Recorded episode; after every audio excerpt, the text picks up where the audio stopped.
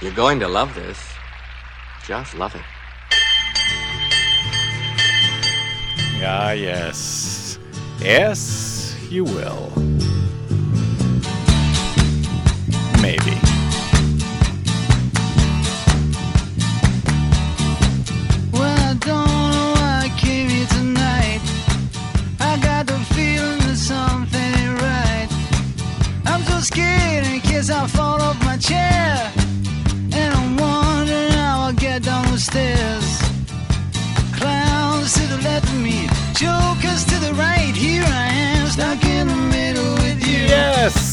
With you.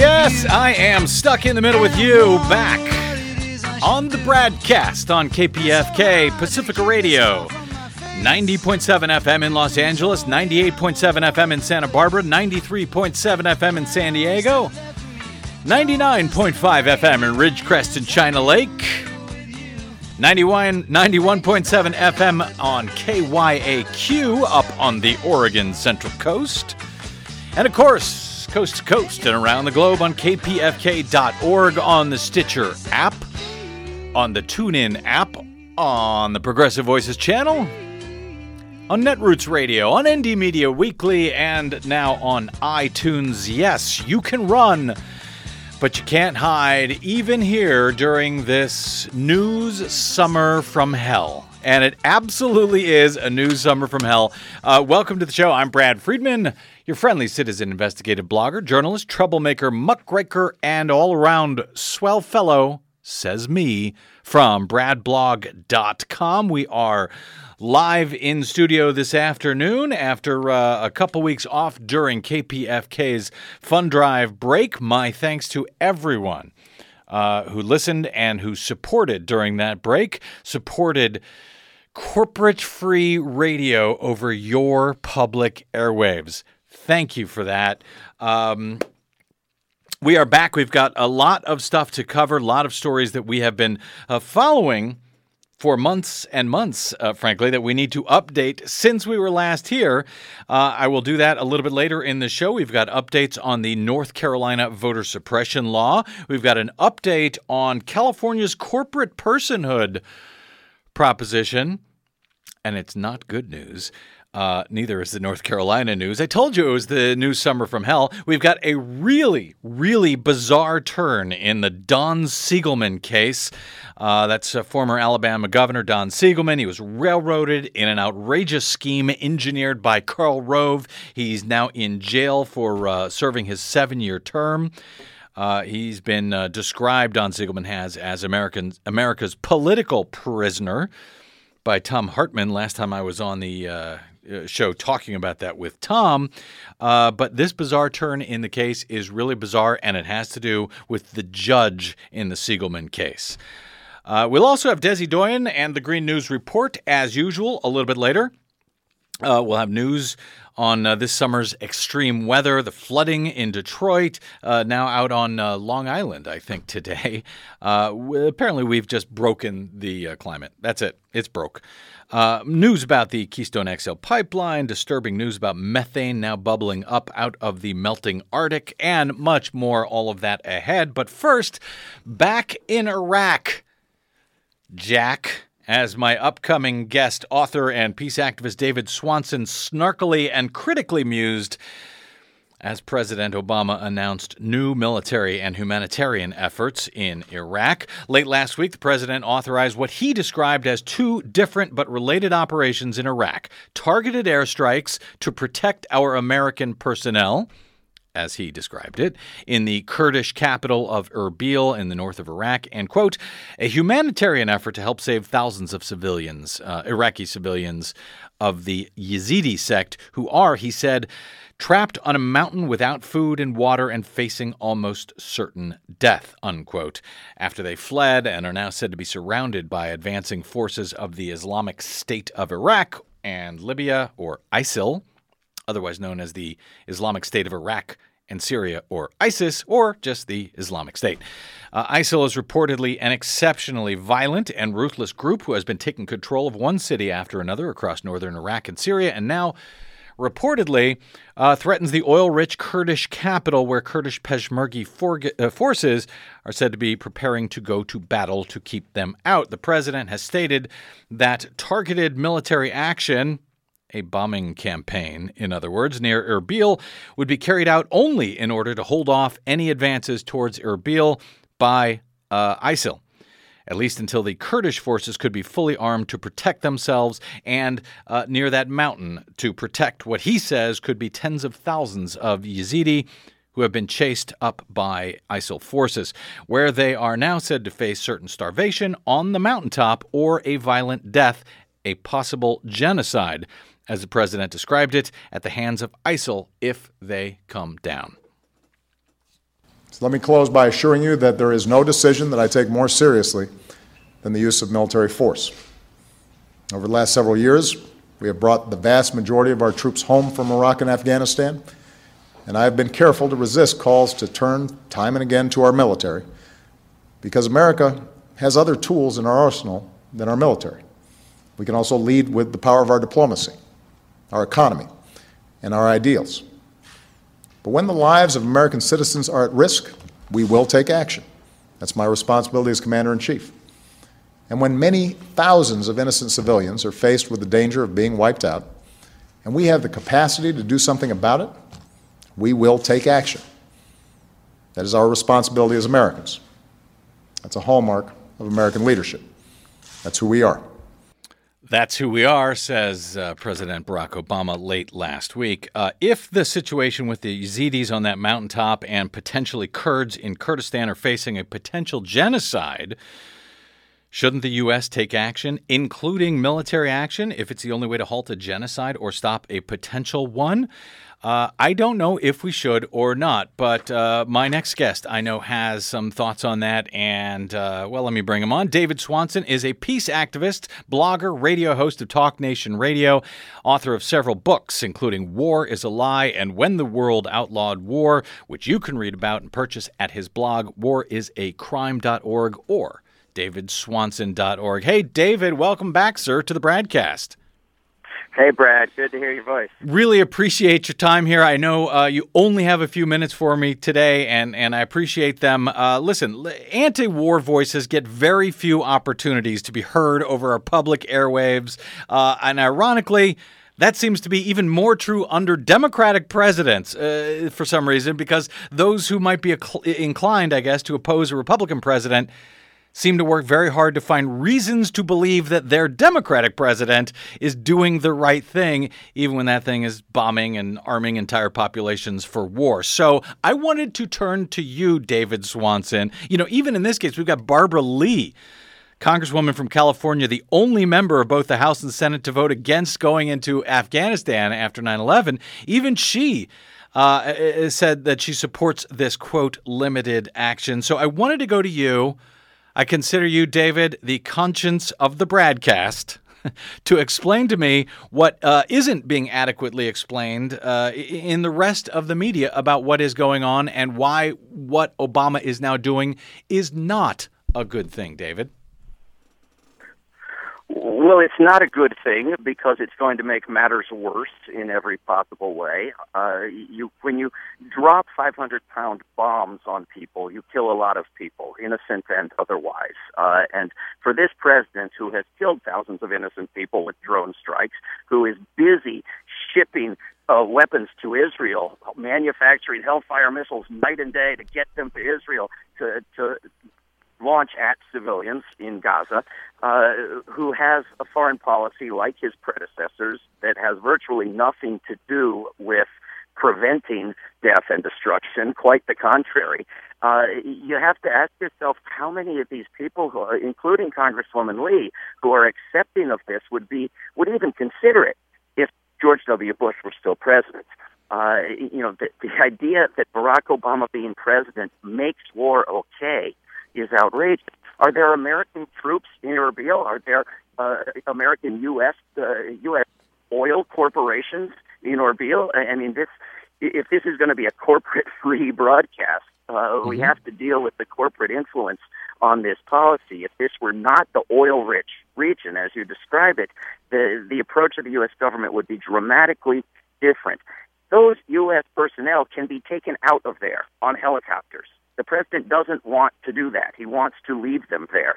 The people on the mountaintop, a, a significant percentage of them had escaped before the president was able to use them as an excuse to launch this military campaign. They can be delivered food and water. They can be assisted in escaping. And if you can send in the helicopters with the food and, and the evacuation personnel, you can also send in negotiators. You can also send in people to a, attempt what the, the Iraqi government has been failing at so miserably, and that is uh, achieving peace and stability in Iraq. And the idea that bombs are going to do it after 12 years of bombs doing the exact opposite is ridiculous. You are going to drive the people you are bombing into the arms of ISIS.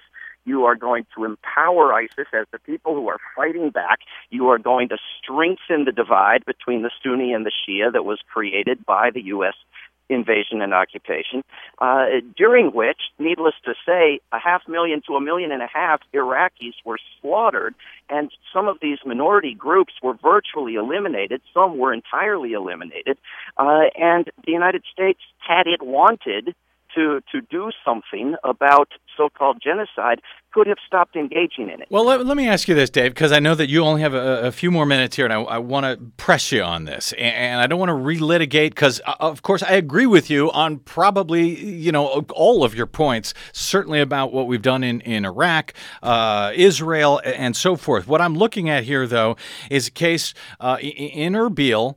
Uh, you're right we could pull out those assets. It's an oil-rich region. Uh, we could pull out, uh, you know, the people at our consulate. Uh, it's a s- different story, I think, on on that mountaintop. So my question is, if these forces move up that mountaintop, and we've got a report late this afternoon, I don't, you can't confirm it, that the uh, ISIL forces say they've got hundred uh, women, uh, Yazidi women now that they are holding. if they move up that mountain, or if they move into uh, the Kashmir region, into Erbil, and can't be stopped by the Kurdish forces, and we are looking at a genocide, shouldn't the U.S. take action even if that's military action, to stop that genocide from happening.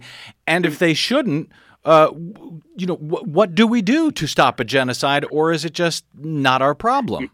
You're going to have to define a genocide because people, a genocide is in the perspective of the beholder. Uh, when 97% of the deaths in Gaza are on the side of the Palestinians, people say, oh, look, that's a genocide. 97% of the deaths in the U.S. invasion and occupation of Iraq were on the side of the Iraqis. We didn't call it a genocide because the United States was doing it. The United States has not been sitting by, not taking action. The United States has been propping up and arming an Iraqi government that's been attacking its own people in cities like Fallujah, attacking innocent people uh, and slaughtering them in significant numbers. ISIS almost certainly has weaponry obtained via the United States in Syria, not to mention U.S. weaponry provided to the Iraqi government and seized by ISIS. The United States is now talking about arming the Kurds, and who knows where that weaponry is going to end up.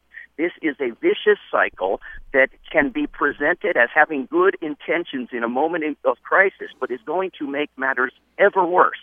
Uh, this is not this is not the United States coming in, having been sitting on the sidelines and riding to the rescue. Uh, so, so let me. So, David, militarizing. So, so you're saying if those uh, the, those ISIL forces start marching up that mountain, and you and I obviously we can't confirm if it's true. So, for now, I'm saying drop food on those ISIL forces. I'm saying drop negotiators on that, those ISIS forces.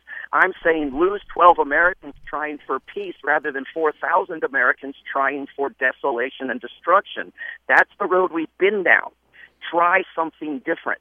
I am not saying do nothing. I am not saying I love Hitler and I love genocide. I am saying there are wiser approaches, and over the past century, nonviolent resistance has proven more effective than violent, and we blind ourselves to the wide array of alternatives, just as we did last September until Congress stood up and said hell no to the missiles, and then all the other alternatives opened up. And so that remains that mean, that remains true in in your mind, David. And you make a compelling argument, uh, and I'm not even disagreeing with you. I'm trying to press you. That remains your argument if there is an active ongoing genocide that we know is going on, that is actually occurring, we should say, well, here here's some food. Uh, s- please negotiate with us. If it results in thousands of people being killed, tens of thousands of uh, uh, people in this Yazidi sect being killed. So be it. That's the price we pay for uh, trying to find peaceful solutions. Am, am I correct? Do I understand your your position? I am saying I'm saying that you're you're you're trying to put words into a mouth of a government that has absolutely no interest in human rights and protection of people from genocide. If it did, it wouldn't be arming Bahrain and Jordan and Egypt and Israel. Uh, and what the scenario you're describing is not more credible than the one in Libya, which is well documented to be an absolute fraud, putting uh, false threats in the mouth of Gaddafi that were not there in order to justify an aggressive attack that has left Libya in a in a highly chaotic and, and uh, dangerous state.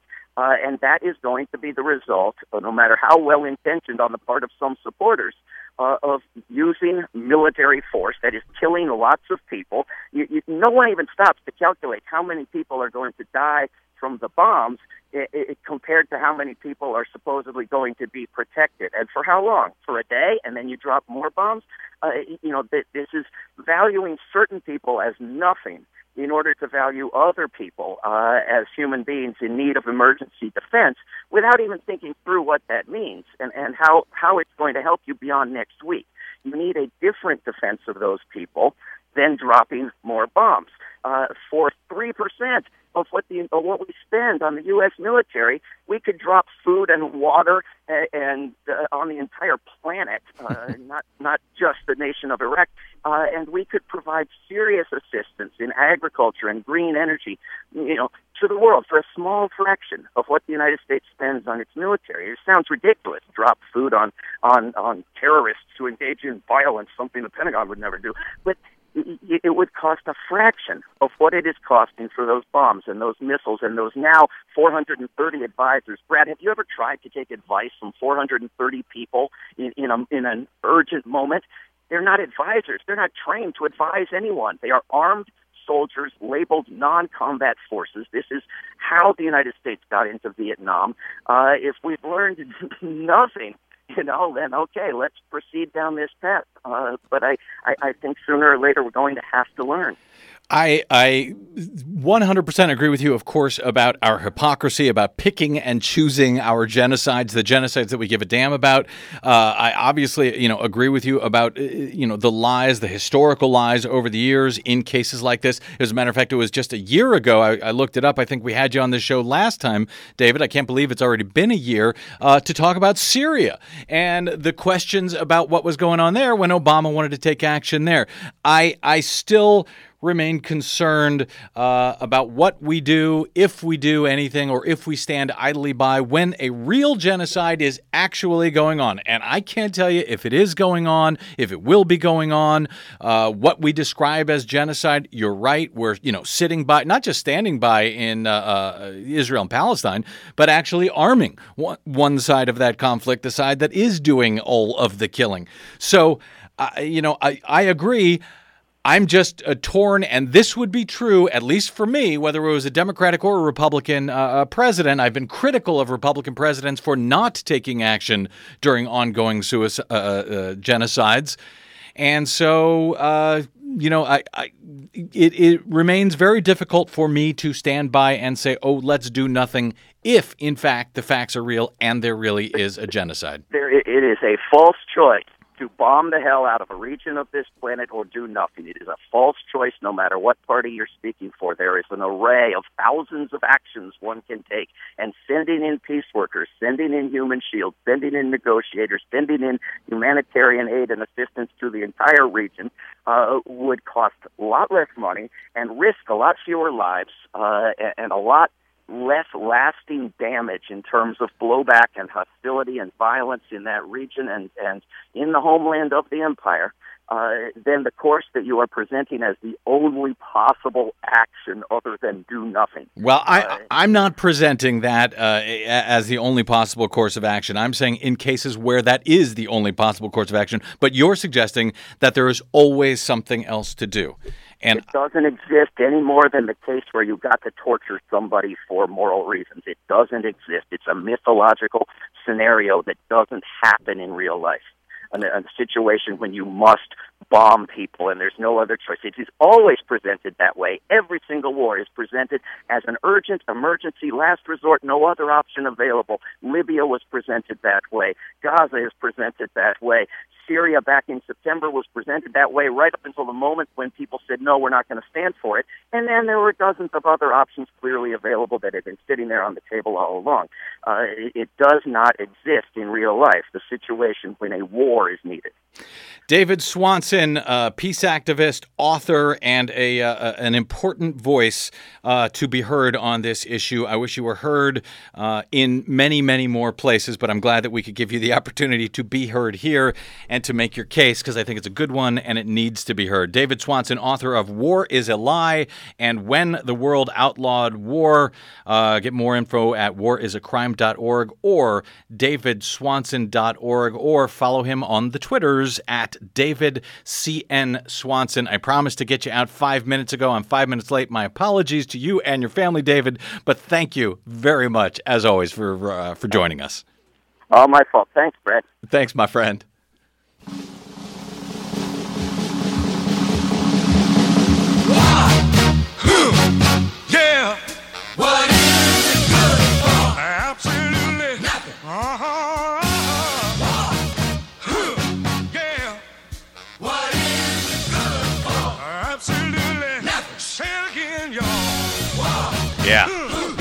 Say it again and keep saying it.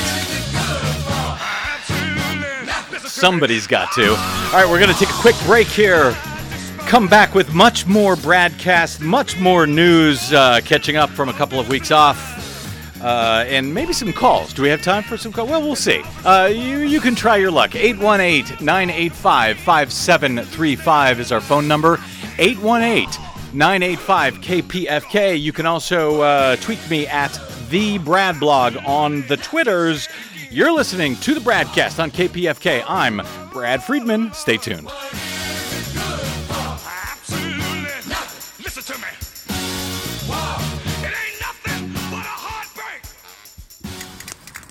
Grand The Performance is located at 350 South Grand Avenue. LA's premier outdoor summer concert series presents Joe Driscoll and Cheku Kouyate at 8 p.m. on Friday, August 15th in downtown Los Angeles. The international collaboration between US born, England based Joe Driscoll and Guinean Cheku Kouyate is a smooth blend of Afro blues, hip hop, folk, and reggae. The evening opens with Vikesh Kapoor, a 21st century folk singer songwriter in the populist tradition. For more information, go to grandperformances.org or kpfk.org. KPFK is a proud media sponsor of this night at Grand Performances. Be there!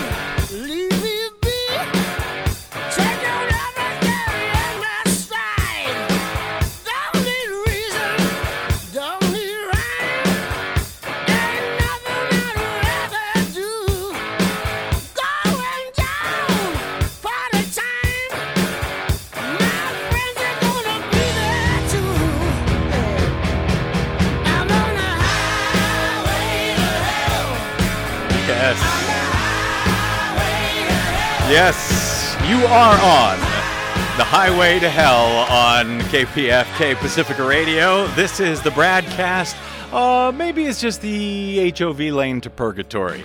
Either way, glad you could uh, join us this afternoon. Brad Friedman of bradblog.com here with you. I will try to get to some of your calls if I can. 818 985 5735. But I got to, uh, so uh, hang in there if you're on the line. I will try to get to you. Uh, a couple of things, a bunch of things actually, we need to catch up on as well. Before we left, before the Fun Drive uh, break, uh, we had some good news about uh, the Overturn Citizens United Act out here in California, or Prop 49. It was placed on the ballot, it was passed by the legislature, it was an advisory measure, essentially. Uh, calling on Congress to propose an amendment to the United States Constitution to overturn Citizens United and, quote, to make clear that the rights protected by the United States Constitution are the rights of natural persons only.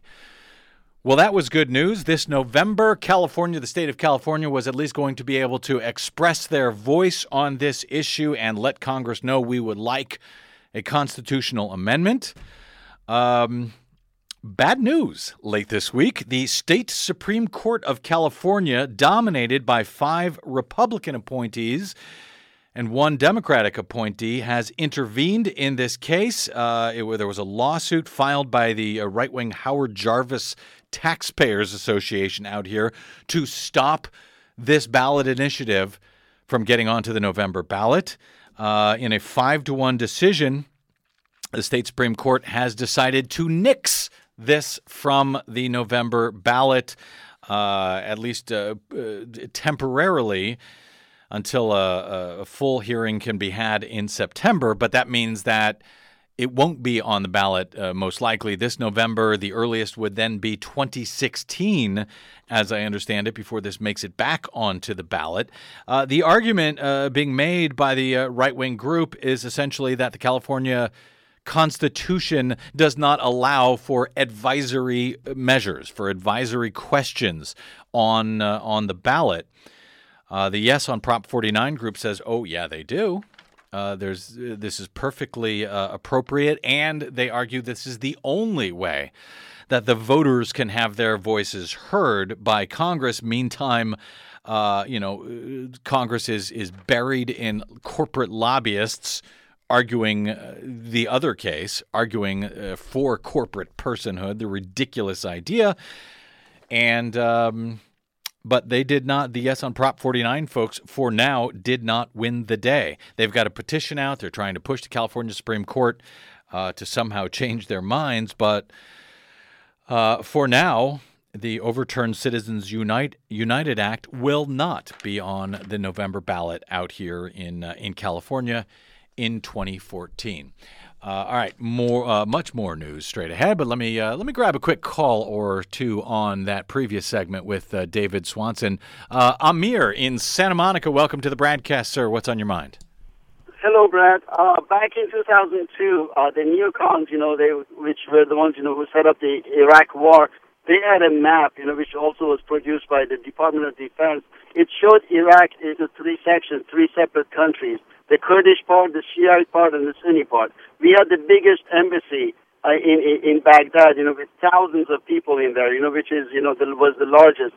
All they were doing, you know, they were setting up the whole situation so that, you know, this uh, kind of a government would be set up in, in Baghdad, you know, so that there would be the rivalries and then ultimately would lead to this. So uh, all of a sudden, you know, to think that, you know, oh, this thing, you know, just came all, all of a sudden, you know, with all these people being, uh, with lots of uh, ammunition and uh, so forth, you know, it, it, it's not a surprise. And this is all part of the big uh, plan that they had originally to uh, set up three different countries in Iraq. It also shows the same map, you know, for Iran and also Syria.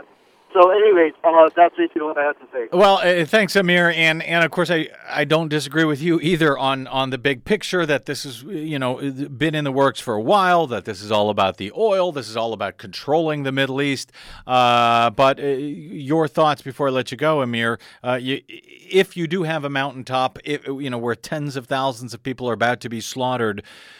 And if the U.S. can take action, military action, if that's the only thing that can be done to stop a genocide, should they, Amir?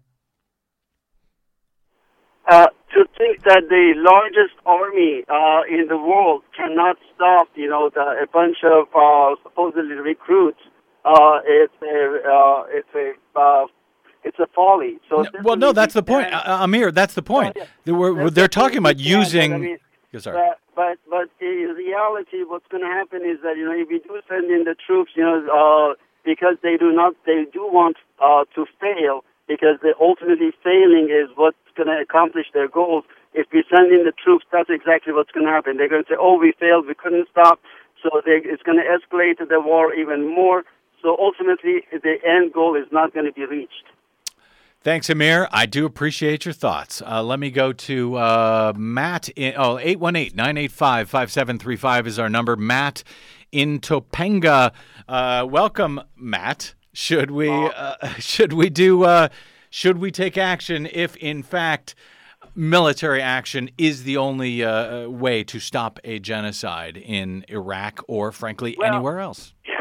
Yeah, I mean, if all the facts line up, you know, I mean, I think that there is there's it's such a slippery slope, and there are so many, you know, stories this way and that. If if that is the true case, then I, you know, of course, how can we turn our back on innocent people? Just as you know, that really brings up the point: how can we turn our backs on the slaughter in Gaza? Uh, which is insane, and we're you know now complicit in war crimes. So many, all of our senators are. But you know, as far as you know, if there were no profit in war, there would be no war. You know, Lindsey Graham and a couple of Republicans decided to persuade the Saudis to back what became ISIS. You know, as a puppet of you know as they are for the corporate welfare queens of the military-industrial complex. So it all comes back to profiteering, chickens coming home to roost, and it's really just another disgusting case of, of Whitey interviewing intervening where he shouldn't should never have. Thanks, Matt. I appreciate your thoughts. Uh, one more, uh, let me see, one more call here uh, before I go back to some more news. Gordana in San Pedro. Welcome to the broadcast, Gordana. Hi, Brad. Uh, I want to just point out something to all of you because everybody seems to have a very short memory. 2005, Katrina, people begging for food on the top of the roofs and water. We didn't do nothing. We sent the Blackwater militia to shoot them in the back and got paid for it. And now somebody's in a mountain someplace that we caused the problem, but we're going to drop them a food and bomb. Come on, get real. What are you guys drinking? what is in your water? Well, listen, uh, well, don't don't even That's start. all I want to say. Well, don't even start with what's in our water. But Gordana, listen. Uh-huh. I- I- I- of course, you're right. The U.S. has failed, not just in other countries. We have failed here. Uh, the previous administration, obviously, George W. Bush, what happened in in in, her, in Hurricane Katrina was obscene. But does that make it any more right to not take action when we can take action, if we can take action, if in fact that action will stop a genocide, Gordana? Genocide. The genocide was already committed. One and a half million of Iraqi. So how many more million have to die? And then don't forget the one more part. We supplied the Hussein with a poison to destroy Kurds. Now we are chummy chummy with Kurds. I listen. I I understand. I understand. But our past transgressions. I don't believe, you know, are an excuse to not do the right thing in the future. Just because we screwed up in the past, I, I just don't understand uh, how that gets us off the hook for doing the right thing from here on out, Gordana. It gets off, this this is the way it gets us off the hook. Stop promoting weapon manufacturing and start promoting education, a higher education, and promote the teachers. Without our teachers, nobody's going to go no place. I asked a guy from Finland. I said, "What about uh, how your educational system in Finland?" He says, "The best. They pay teachers good because without our teachers, we won't have no doctors." Yeah. So get that one. Dissect that one. You Thank- talk to people that want to listen to garbage. I appreciate. I appreciate it, Gordana. Thank you very much for the call. Uh, and I know there's some more folks on the line. Hang in there. I might be able to get back to you. Uh, you can call us at 818 985 5735. But I do want to update a couple of stories that we have been following on the broadcast for months and months.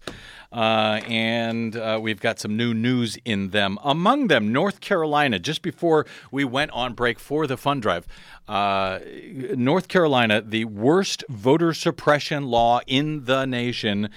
Uh, that would, uh, sh- among other things, that would shorten uh, early voting time, that would uh, make it illegal to count uh, provisional ballots that were cast in the wrong precinct, that would end same day registration. That uh, Republic, uh, and I should say, and uh, would require polling place photo ID restrictions beginning in 2016. The rest of that will begin this year in the general election. You've got a very important uh, Senate race down there uh, this fall. So everything but the photo ID restriction will begin in 2014.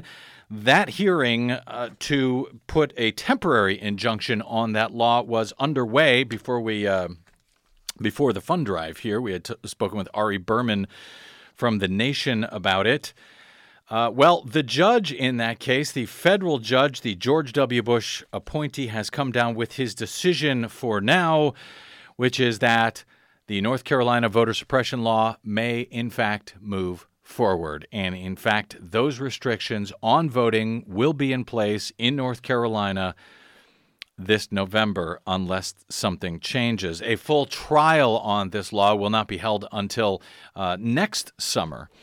But this was an important case because it was one of the first tests of the uh, Voting Rights Act after it was largely gutted by the Supreme Court last summer. Uh, and the federal government's attempt to use a different section of uh, the Voting Rights Act to stop this law has so far been unsuccessful, at least in this case. The judge is essentially saying, well, no one has been harmed yet. Talk to me later on after you can prove that people have been harmed rather than that they will be harmed, uh, as used to be uh, the case before the Supreme Court gutted it. So, real bad news uh, for the Voting Rights Act out in North Carolina, I am sorry to say. Uh, in the meantime, we have t- spoken for years on this show uh, and at bradblog.com about these polling place photo ID restrictions that are put in place only to keep Democratic leaning voters from being able to cast their legal vote. Um, a couple of years ago, we had an article a study by this uh, nonpartisan news consortium calling itself News 21 that found uh, in all 50 states between 2000 and 2012, looking at every official complaint that was filed, they were able to find only 10 cases of possible voter fraud that might have been deterred by polling place photo ID restrictions. Yes, uh, voter fraud occurs, but it's done by absentee voting, it's done by insiders who are gaming the entire election. That's not really voter fraud, that's election fraud um, by stuffing the ballot box or messing with the electronic uh, tabulators and so forth. Anyway, that was a couple of years ago. Uh, out of hundreds of millions of votes cast, just 10 incidents that could possibly be stopped by this kind of law. Uh, well, now a, uh, a new investigation was announced by Justin Levitt, who we've had on this show as well, a law professor at Loyola University Law School. Uh, he said that he was a he looked at every incident, not just those that were filed officially, but every reported incident in newspapers and so forth. And uh, his study finds just 31 incidents between 2000 and 2014, just 31 incidents that of voter fraud that might might have been deterred by polling place photo ID restrictions. The only type of fraud that can possibly be deterred by those types of laws is in-person impersonation at the polling place. He found just 31 incidents over 14 years out of 1 billion votes cast. Got that? That's what these Republicans are pretending to give a damn about. 31 maybe incidents out of 1 billion billion votes cast over the past 14 years. Uh Unbelievable. Uh, finally, uh, I want to get to this story, and then we'll see if we have time for some more phones, and of course, Desi Doyen and the Green News Report. Uh, incredibly bizarre development in the Don Siegelman case. Don Siegelman was the governor of Alabama who was essentially railroaded, I should say, the Democratic governor of Alabama, who was famously railroaded by Karl Rove and his gang. He was a very popular Democratic governor, a Southern Democratic governor. He was uh, believed to be potential presidential timber way back when. So he had to be destroyed. And in fact, he was in this trumped up, this amazing trumped up case uh, for something that has never been considered a crime before. They called it bribery, but Don uh, Siegelman received absolutely no uh, personal funds for what happened. And I'm not going to get into the entire uh, story. You can look it up. You can go to bradblog.com or elsewhere and look it up. I'll, I'll just go into the details far enough to say that 113 bipartisan former state attorneys general agree that what Don Siegelman was thrown in jail for for six and a half years has never been a crime, that he should not be in jail even now, but he is down in a correctional institution in Oakdale, Louisiana. While he is in jail, over the weekend, this is just amazing. The judge, the federal judge on his case, who should have recused himself, guy by the name of Mark Fuller, uh, Judge Mark Fuller was arrested and charged with beating his wife in an Atlanta hotel room. U.S. District Court Judge Mark Fuller was charged with misdemeanor battery and taken to the Fulton County Jail around 2:30 Sunday morning. He's a judge in the Middle District of Alabama. He presided over the 2006 bribery trial of former Alabama Governor Don Siegelman. Police responded to the Ritz-Carlton Hotel at 10:47 p.m., according to an Atlanta police spokesman, Kim Jones. Off, uh, uh, uh, officers spoke to Fuller's wife, who stated she was assaulted by her husband. According to Dan Whisenhunt, uh, who got his hands on the Atlanta police report, uh, the wife explained that she accused Fuller of having an affair with his law clerk. She she said Fuller pulled her hair, threw her to the ground, and kicked her. She told police that Fuller dragged her around the room, struck her in the mouth several times with his hands. Fuller said his wife had thrown a glass at him. So he grabbed his wife by his hair, quote, to defend himself. Uh, the wife had bruises on her legs. Police la- later discovered blood in the bathroom on the tub. Whisenhunt goes on to report that Fuller has faced allegations of domestic abuse before. The Reporters Committee for the Freedom of the Press reported in 2012 that a Montgomery Circuit judge sealed Fuller's divorce records. The divorce file is, quote, wrought with accusations of domestic violence, drug abuse, and the judge's alleged affair with his court bailiff.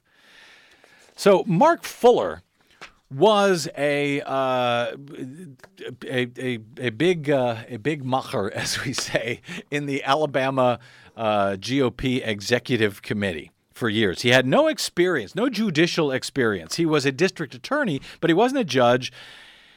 Uh, he was on the uh, the Alabama GOP's executive committee when he became a, uh, a, a, district attorney and when Don Siegelman came to power. Don Siegelman appointed his replacement to the district attorney's office, and the new district attorney did an audit of the old district attorney, Mark Fuller, this judge who was arrested over the weekend for beating his wife after sending Don Siegelman to jail for seven years. Uh, and the new district attorney uh, had found improprieties essentially in Mark Fuller's office when he served as district, district attorney. And for this reason, it seems, he should have recused himself from the Don Siegelman case entirely. Back in 2007, Scott Horton at uh, The Atlantic wrote Think about that for a moment. Fuller, an Alabama Republican stalwart, leaves the federal bench, then finds his work as district attorney under investigation by his replacement.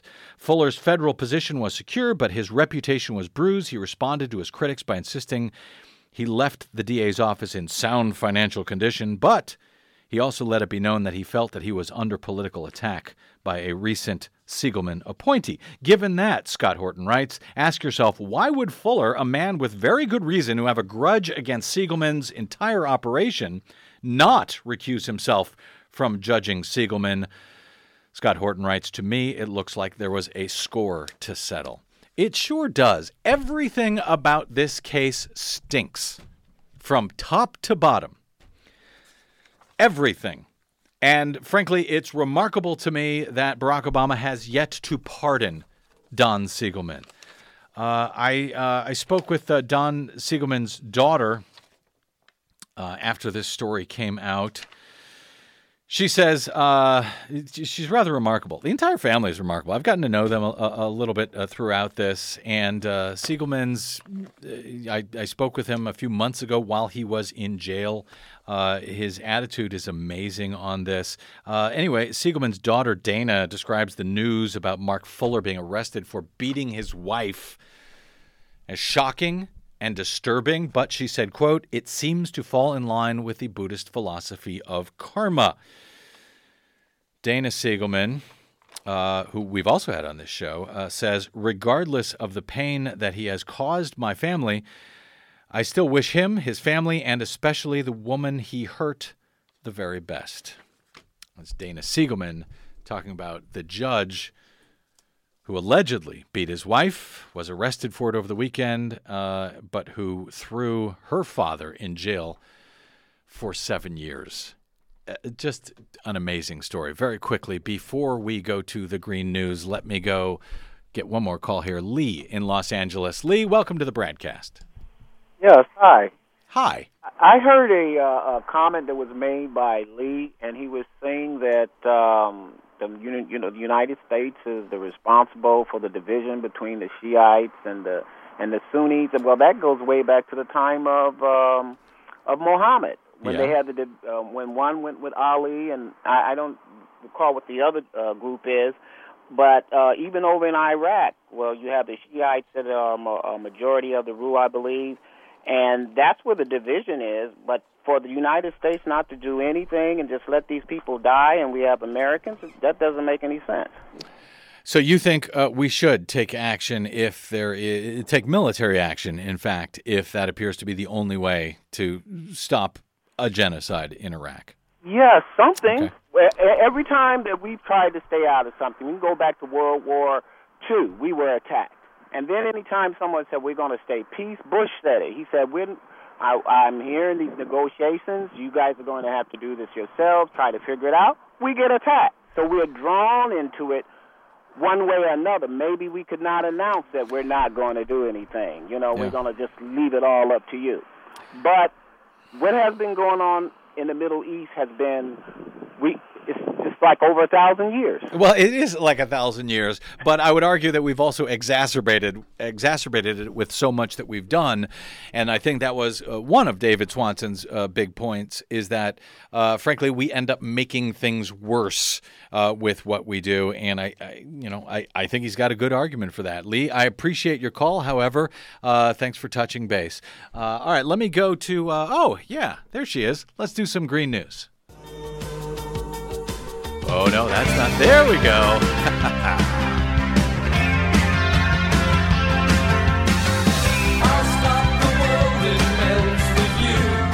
I think G might have been playing her end music there to give me a message. Was she trying to send? Or were you trying to send? No. Okay.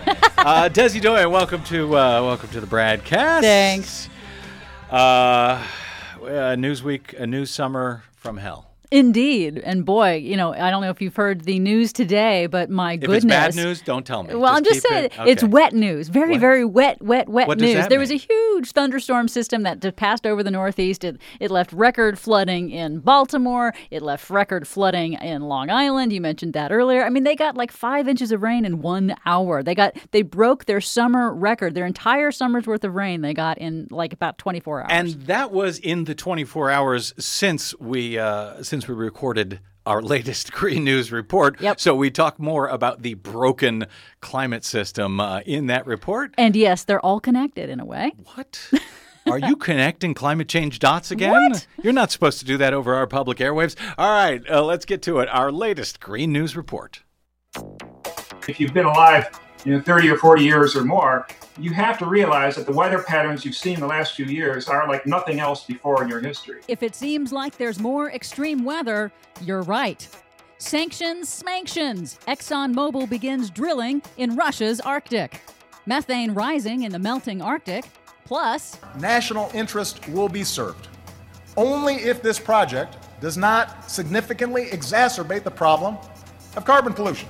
Oops, looks like the State Department vastly underestimated how much the Keystone XL pipeline will significantly exacerbate the problem of carbon pollution. All of those significant problems and more straight ahead. From BradBlog.com, I'm Brad Friedman. And I'm Desi Doyen. Stand by for six minutes of independent green news, politics, analysis, and snarky comment. And they say there's no global warming, but right now the North Pole is a pool. There's things just floating away, and it is beyond global warming at this point. It is cooking. Thanks, Robin. I guess we'll take it from here. This is your Green News Report. It's 105 in the middle of the country, and people come up going, Is it hot enough for ye? No, I like sweat to be rolling down the crack of my ass like Niagara.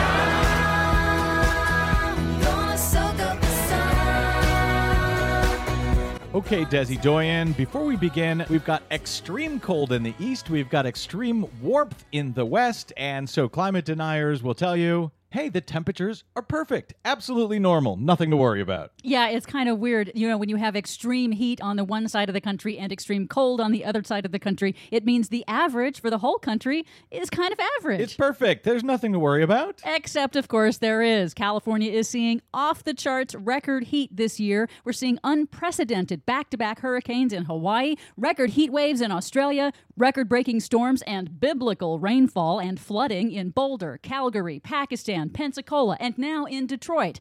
If it seems to you like we are seeing more extreme weather events, you're right. That's according to meteorologist Dr. Jeff Masters of Weather Underground in an interview with The Real News. Starting in about 2010, the atmosphere just got so crazy that a lot of meteorologists, it was a wake up call for them. They said, hey, you know, something's up. And even the common person, I mean, if you've been alive, you know, 30 or 40 years or more, you have to realize that the weather patterns you've seen the last few years are like nothing else before in your history. And now a new study again links the increase in extreme weather events to the melting of the Arctic. It confirms previous studies showing that loss of sea ice in the Arctic is warming the air above it, not slowing down the jet stream, in turn causing extreme swings in global weather patterns. Temperatures in the Arctic have gone up at double the rate of the rest of the world since 2000, and the study's researchers note that the number of extreme weather events has also doubled around the world at the same time.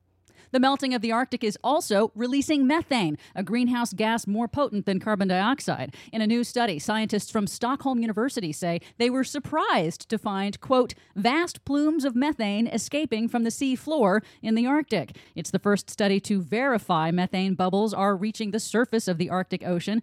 They say more data is needed now to determine how much and how fast the ocean's methane is being released, but they do say this is a really worrisome development. Surprise, terrible development, beginning of positive feedback loop that everybody hoped and prayed would never happen, could be happening. The melting of the Arctic is also opening up vast oil resources, ironically, which is why Russia's President Vladimir Putin is very happy with ExxonMobil. Even though the U.S. has launched economic sanctions against Russia over the conflict in Ukraine, this week ExxonMobil began drilling for oil in Russia's Arctic anyway. Exxon's $700 million partnership with Russia's state owned oil company Rosneft is not subject to the sanctions because it was signed before the sanctions went into effect. it's not subject because Barack Obama doesn't want to harm oil interests, specifically American oil interests, if you consider ExxonMobil, anyway, to be an American company. Very patriotic of them. Yeah. Speaking of oil and President Obama, remember when Obama said this about whether he'd approve the controversial proposed Keystone XL pipeline from Canada?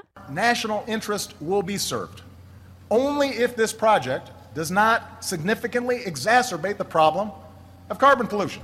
Well, a new report calculates that the climate impact of the proposed pipeline could be four times greater than that claimed by the U.S. State Department in its environmental assessment report. The Stockholm Environment Institute study finds the State Department did not account for the increase in oil supply that the pipeline would bring to the market. More oil means lower prices per barrel, and that triggers more consumption and therefore more emissions. The study calculates four times more emissions, enough to erase emissions cuts from President Obama's plan to cut emissions from power plants. So that recent landmark EPA plan to reduce emissions by 30% by 2030 from those power plants would be essentially erased if they built this uh, Keystone XL pipeline? According to this study, yes. Brilliant. What a mess. For much more on those stories and the ones we couldn't get to today, please check out our website at greennews.bradblog.com. Don't forget, you can also download us at TuneIn, Stitcher, and iTunes, and we much appreciate and need your five star ratings at each of them. So thanks in advance for that.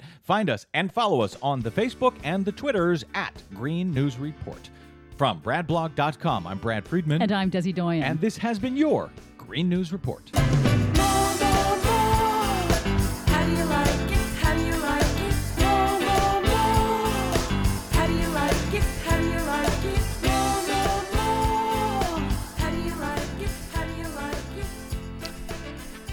All right, Desi Doyen, well done. Ah, yeah, more, more, more. I feel Cheery. bad for all the folks over in the Northeast and in Detroit right now, where there's more water than they can possibly deal with. Which I think brings up an important point when you have to think about that the U.S. water infrastructure is aging and needs to be replaced. And that's just on normal aging infrastructure issues, normal upgrading and maintenance, not including uh, getting ready for the great and accelerated impacts of climate change. We saw that with the uh, water main break at UCLA. Uh, this is something that, that's going to cost a lot of money that the cities really don't have right now unless we all get together on that. The cities don't have it. The federal government does. So the good news is they'll take care of the problem any oh, minute. yeah, right. You don't have to come in here, uh, you know, and just give us more and more bad news. So here's some good news before we go. Yes. All right, a federal judge uh, in Wisconsin, if the federal judge who had blocked this horrible uh, polling place photo ID restriction law uh, a few months back, uh, was undermined, if you will, by a state court who said, by, by the state Supreme Court in Wisconsin, who said, no, no, we got no problem with that law. Go ahead, uh, do it. We don't care that it will keep more legal voters from being able to vote than, you know, blocking uh, fraudulent votes. We don't care. So, you know, we think the law is just fine. Well, today, a, the federal judge has reasserted uh, and responded to Wisconsin's attorney general to say, uh, no, that law is still going to be uh, on hold during the appeal. They will not be able to enforce the photo ID law in Wisconsin this year, no matter what the state Supreme Court says, because it violates the federal Constitution and the Voting Rights Act. That is good news. So there is the tiniest sliver of good news to end this otherwise uh, highway Summer to hell show. hell. Yeah. Thank you very much, Desi Doyen, our producer. Thanks to G, our soundboard operator. Stay tuned for Jon Wiener in the 4 o'clock report with his guest, John Dean. Ooh, I hope someone secretly tapes that conversation. We'll be back, same Brad time, same Brad channel next week. I hope you will join us. Oh, and my thanks to our guest, David Swanson. There we go. We'll be back uh, next week. Good to be back with you. You can find me on the Twitters until then at the Brad Blog and, of course, at bradblog.com. I'm Brad Friedman. Good night, world.